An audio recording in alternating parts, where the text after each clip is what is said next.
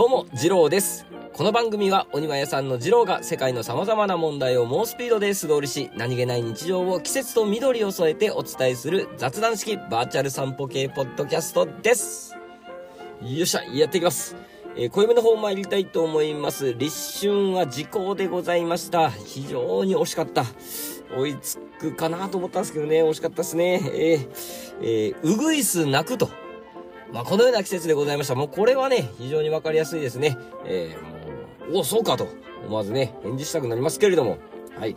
漢字の方はね、まあ、どう書くんかいね、っていうのはまたタイトルの方にしておきます。漢字見ていただきたいんですけれども、えー、最初、黄色いうぐいすと書いてあります。これはね、えー、高王と読みまして、えー、中国や東南アジアに生息しております、高麗うぐいすのことでございます。日本のウグイスより、まあ、だいぶ大きいです。えー、なん、どんぐらい伝えるのホトトギスぐらい大きい。うん。大型の鳥でございます。ホトトギスがね、まあ、どんぐらいかわからんですよね。うん。なんだろう、ど、うんと、鳩ぐらい？うん。鳩ぐらい、うん、大きい。ちゅ、もし、うん、わかんないけど、うん。そんぐらいです。はい。えー、字の通りですね、蛍光色に近い黄色をしておりまして、うーん、黒のツートンカラーですね。黄色と黒のツートンカラーでございまして、非常に鮮やかな鳥でございます。中国のね、皇帝のシンボルが黄色であることから、えー、まあ、大変、まあ、めでたい鳥と。いうわけでございます。まあ、これも、えね、この高王も、高麗ウグイスもですね、春を告げる鳥として知られております。で、その後半の漢字、二文字ですね。これは、健康と読みまして、見た目が美しいという意味でございます。うん。まあ、春を告げるようなですね、えー、美しい高麗ウグイスが出てきましたよと言っているんですけれども、これを日本バージョンにしますと、ウグイス鳴くと。まあ、こうしたわけでございますね。えー、ちょっとだけ強引な気もしないでもない。うん。はい。えー、今日はね、えー、本編でね、ウグイスのちょっとお話をしてみたいかなと思います。うん。鹿児島はね、今日はね、今日から花粉がすごかった。やばかった、本当に。もうね、もう首から上、引っこ抜いてね、ああ、チェブラシカ、いや、えっ、ー、と、違うわ。えー、脊髄腱、まあ、うん。もうとりあえず、丸洗いしたかったですね。もう、くしゃみは出るわ、目はかゆいわ、鼻はズルズルするわで、もうね、しまいには喉もかゆくなっちゃってね、もう大変でしたよ、もう。皆さん、花粉症の方はね、これから大変かと思いますけれどもね、やっぱあったかいから鹿児島先なのかな早いのかなかもしれませんね。うん。やっぱね、遠くのね、山見るとね、杉の野郎がね、なんかちょっと赤っぽいんですよね。花粉を蓄えとる感じがしてね、もう、火つけたろうかなと思うんですけどね。うん。まあこんなこと言うとね、えー、字の通り炎上しちゃうんで、まああんま言わないようにしましょう。はい。えー、前回お話ししました桜、あの、前に咲く花ですね。このつぼみが一生懸命こう花の準備をしております。例えばですね、木蓮系ですね。えー、拳とか、白木蓮とか、下木蓮とか、まあそういうのも、花芽をね、もうパンパンに膨らましておりますが、えー、あとはね、ボケの花とか、花街道とか、うん、あとは、花図王、花図王どっちだったっけ？桜より前だっけ？後だっけ？まあ、そんぐらいかな。まあ、たくさんね、えー、あのー、花の準備を皆さんこうしておるわけでございます。そういうのを見るとね、あ僕も頑張んないきゃなと、こう思ったりもするわけでございます。皆さんも通勤通学、帰り道、散歩道、このね、もうすぐ咲きそうなつぼみを探してみるのも楽しいかもしれません。あなたの周りの季節を探してみてください。はい、先ほども申し上げました通り、今日はですね、ウグイスのお話をちょっとしようかなと思っております。それでは、日本を曲がれば人々の始まり始まり。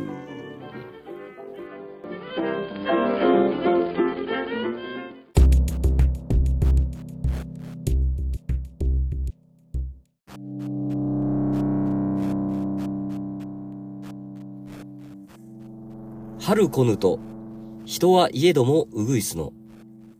泣かぬ限りは荒じとぞ思う。春来ぬと人はいえどもうぐいすの。泣かぬ限りは荒じとぞ思う。うーん。いい歌でございますね。えー、こちらはですね、古今和歌集の身分の忠峰の歌でございます。うん。まあ、何と言ってるかと言いますとですね、春が来たと人は言うけれど、ウグイスが鳴くまでは春が来たとは思わないと。呼んでおるわけでございます。実にね、この、今の季節にぴったりな歌だとは思います。まあ、このようにね、えー、昔から、こう、ウグイスというのはね、日本文化にこう、馴染みのある鳥なのでございます。えー、その年の初めてのウグイスの声を、初音と言います。初めての音と書いて、初音と言いますね。うん。えー、最初はね、えー、まだ全然本調子じゃないんですよ。このウグイスの鳴き声ってね。まあ、初めの方はね、下手くそなんでございます。はい。うまくね、法法華経と、うまく投げないんですね。えー、これをですね、グゼリと申します。はい。若いウグイスだけではなくてですね、こう前年によくこうサイズっておった成長、あのまあ大人の鳥ですね、上手に、えー、泣いてった法法華経と、泣いとった、あ成長もですね、大人のウグイスも、この冬の間ね、我慢しておりますとね、やっぱり下手くそになってしまうわけでございますね。ええこれまあ、えー、まあ、練習して、だんだん美しい鳴き声になるわけでございます。はい。可愛らしいですね。うん。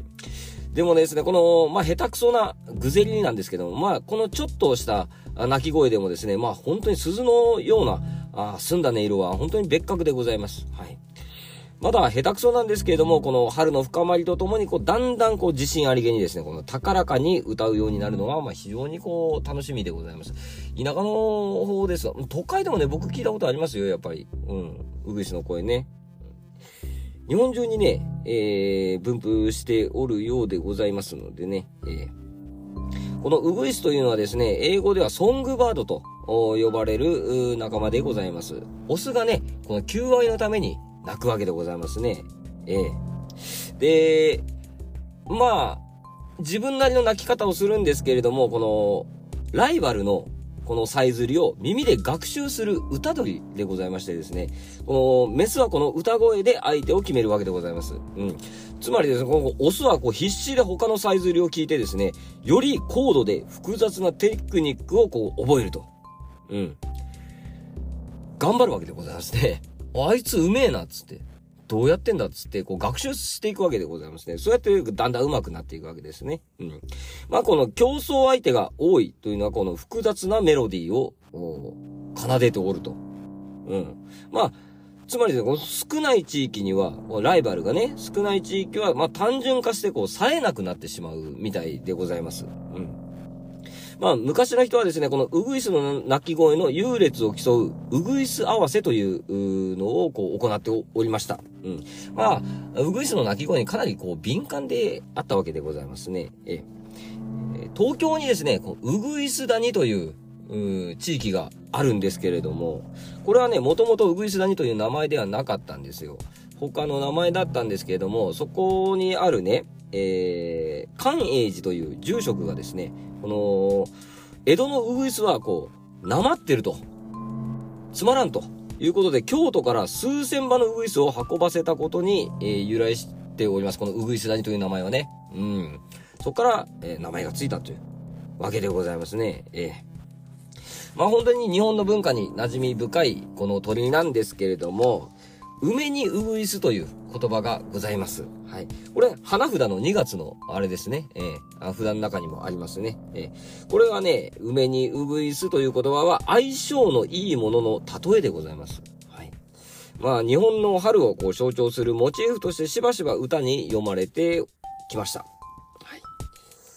しかしですね、梅に止まるのは、目白なんですねウグイスはね、割と昆虫食が強くてですね、あんまり、この、蜜は吸わないわけでございますね。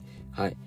なんですけれども、まあ、鳴き声を重視してね、うん。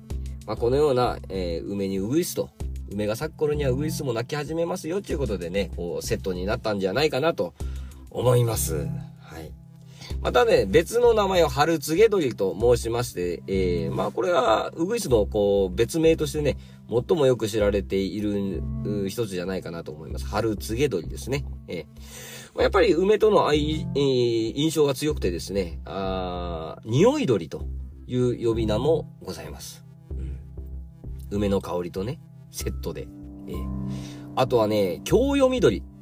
これはね、あの、単、単純というか、まあ、法法華経がですね、まあ、法華経に、こう、似ておるから、まあ、経、お経を読んどるような鳥ですね、ということで、経読み鳥という別名もございます。はい。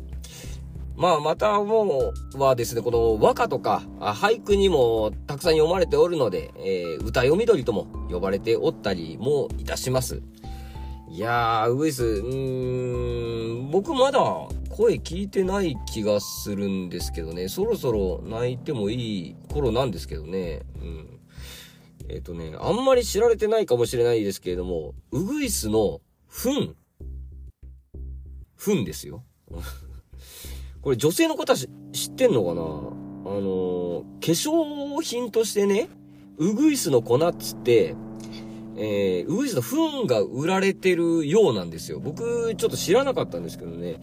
これね、リゾチームという、こう、成分などの、加水分解酵素が豊富に含まれており、この糞の中にね、うん。顔に塗ることで角質層がや柔らかくなって小じわが取れたり、肌のキメが細かくなるとか、えー、肌のくすみが取れて、美白効果があることからですね。古くから美顔洗顔料やニキビ治療薬として人気があると。本当ですかこれ？僕知らなかったんですよ。うん。まあね、えっ、ー、と、この加水分解酵素にはですね、この脱色作用もあるために、えー、着物の染み抜きにも利用されると。意外とこう、なんかこう、糞使う？うん、と思うんですけどね。で、しかしですね、このウグイス、大量飼育が難しくてですね、この得られる糞も少量なので、市販のウグイスの粉と称するえー、商品のほとんどが、ガビチョウ科の総子鳥という鳥の糞を原料に使用しておると。まあ、この鳥でもいいんでしょうね。うん。多分、多分ですよ。いいのかなこれ言っちゃって。うん。え、いや、でも、聞いたことないもんな。なんか、ウグイスの糞、顔に塗ってるんですって人、会ったことないですけどね。うん、まあ、だから大丈夫か。うん、このようにですね、まあ、いろ、いろ、まあね、こう、日本の風情とか、うん、に合っている、まあ、鳥なんじゃないかなと思います。見た目はね、本当にね、あの、うぐいす色だから、なんつったらいいの？うん。綺麗な緑色ですよね。うぐいすパンとかね、うぐいすあんが入ってますわね。あれは綺麗な緑だから。エンドウ豆からできてるんでしたっけ？あのあんって。うん。ね、あの、あんが綺麗な緑だからうぐいすパンと。あとね、うぐいす城とか言ったりしますよね。あの、野球場のね。なん、なんつうんですか。僕ちょっとよくわかんないですけど、なんかコールする人ですよね。あとはその選挙の、選挙カーに乗ってる人とかも言ったりしますよね。あれはまあその声とかを、まあいい声ですよっていうのを言っとるんだと思いますよね。まあこのように結構日本文化に馴染み深い鳥でございます。鳴き声とかね、結構 YouTube とかでも、うん、すぐ聞けますので、うん。あとは耳を澄ませばね、どっからか必ず聞こえてくるはずでございます。はい。というわけで、ウグイスの浅くない？まあ、浅く、うん。まあ、こんなもんですよ、二郎なんて。ええ。うん、以上、ウグイスのお話でした。ありがとうございました。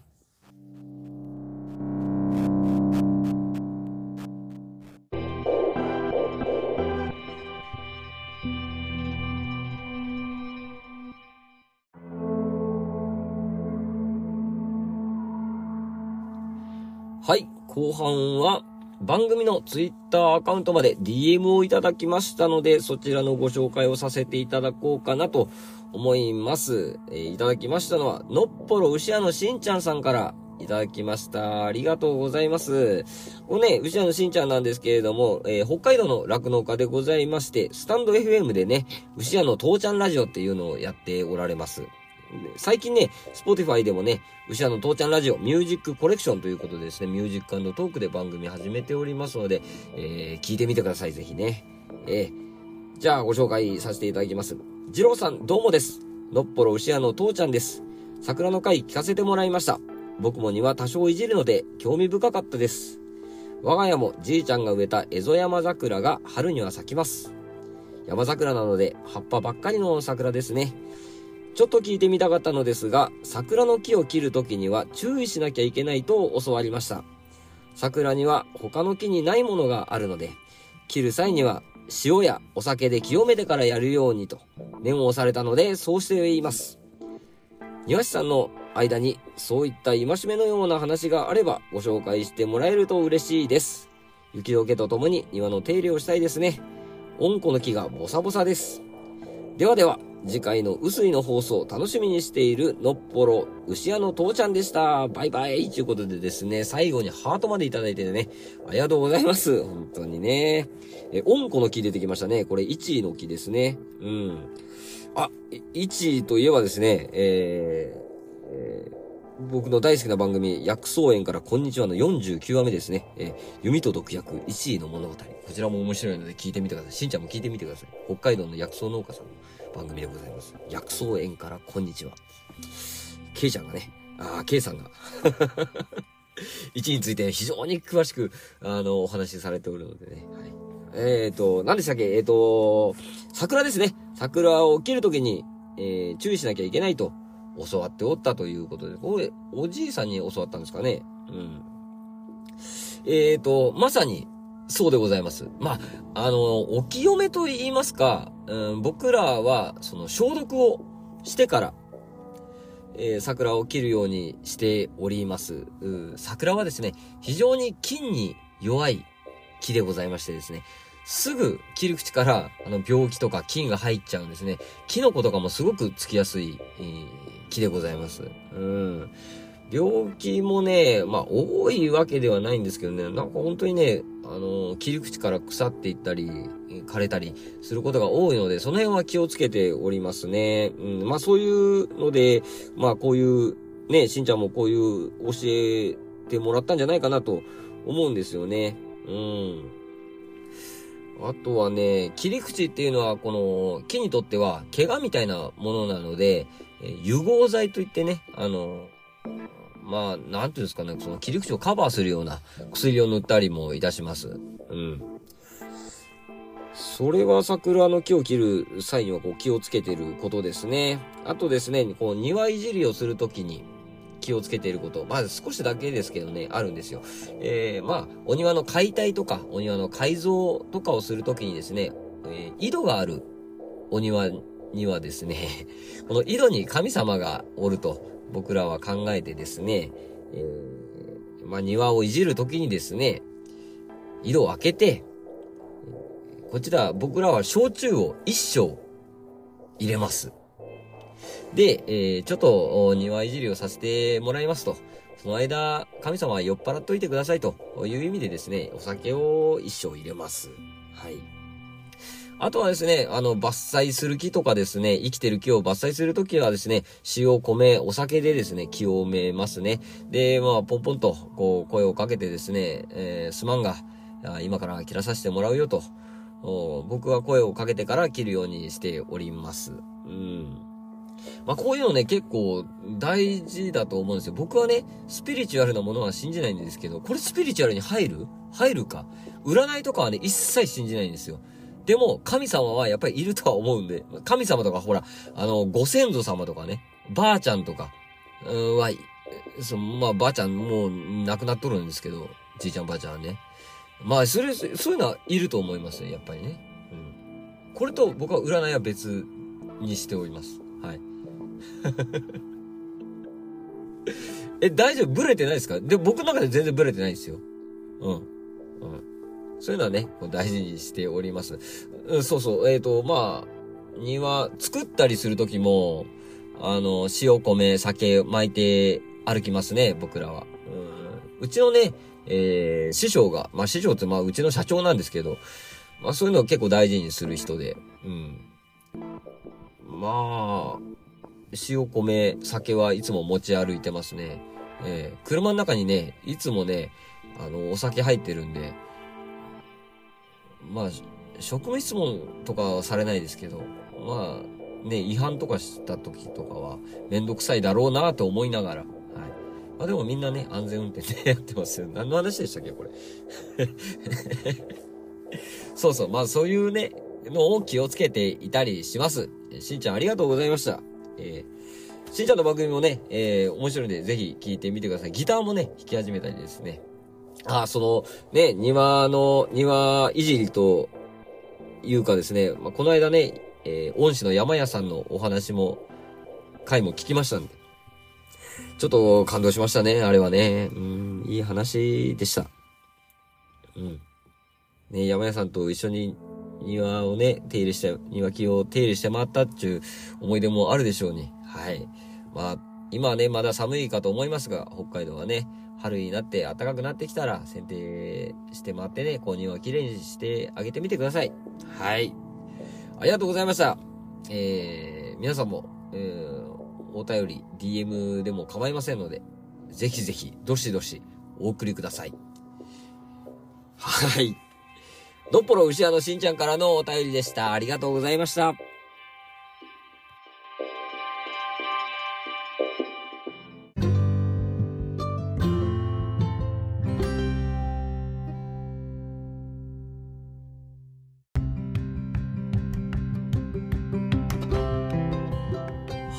総括でございます。今日はね、えー、ウグイスのお話とですね、えー、牛屋の父ちゃん、えー、しんちゃんからお便りをいただきましたよという回でございましたがですね、えー、もう花粉でね、もう頭ぼーっとしちゃってね、うまく喋れてたのか、もう全然こう、わかんない状態でございますね。鼻もね、鼻声ですよね。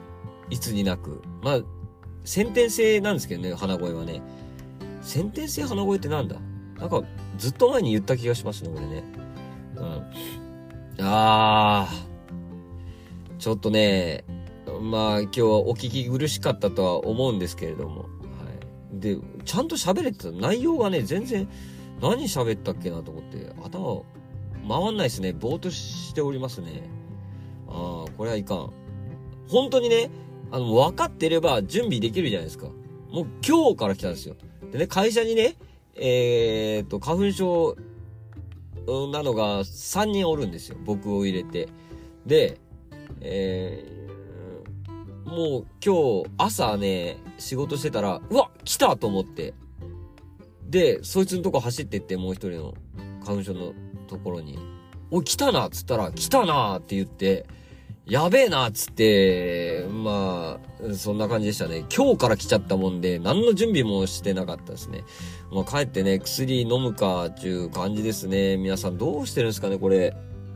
どう、皆さん、あの、花粉症とどう付き合ってるんですか？わかんねえ。俺、俺っていうか、いや、うん。あの、外なんで、真っ向勝負なんですよね。うん。もう、えー、しかもこう田舎でしょ？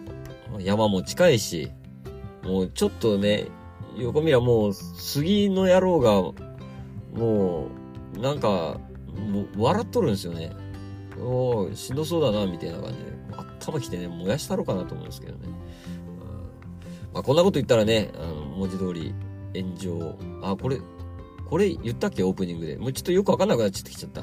あまあ、今日はね、おいとましましょう、この辺でね。うん。あんま長々と喋っても今日いいことないですね。まあ、いつもなんですけどね。はい。え、っと、ご意見、ご感想、ご指摘等ございましたら、えー、っと、お便りフォームから送っていただくか、番組のツイッターアカウントまで DM いただくか、ハッシュタグ、ボガレバでつき、つぶやいていただければ、ジロトンで参ります。あー、ダメだな。えー、うん。飛んでいきますよ。こんなんでも。うん。えー、番組と合わせてフォローしていただけるとありがたいです。また、評価の方もお待ちしております。はい。じゃあ、帰って、えー、薬をね、ハイボールで飲むか。飲むとするか。よし。では、長々とお聞きくださりありがとうございました。えー、次郎でした。またいつか。